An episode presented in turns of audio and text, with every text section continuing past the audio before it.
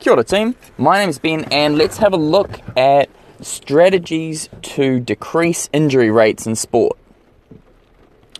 So, the strategies we should use should include a pre participation screening and testing, and our pre participation screen should focus on a case history.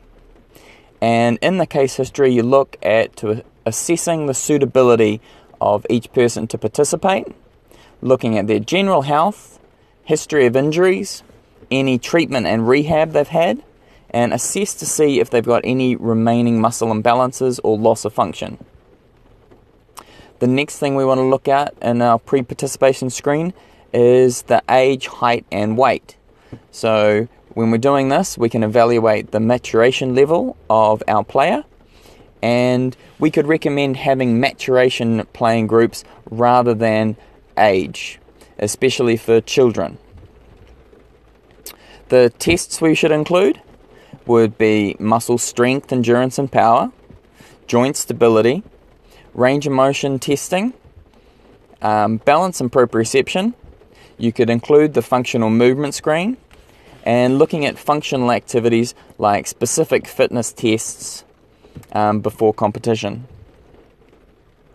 Other things in the strategy we could include would be coach education and recommend, recommending the smart, the sports smart plans.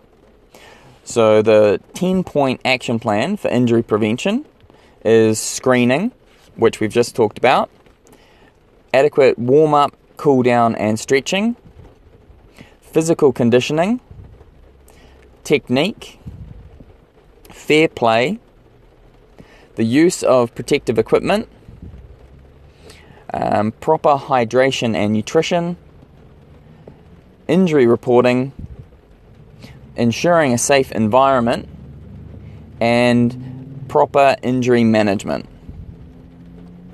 All right, that's our strategy to decrease injuries in sport.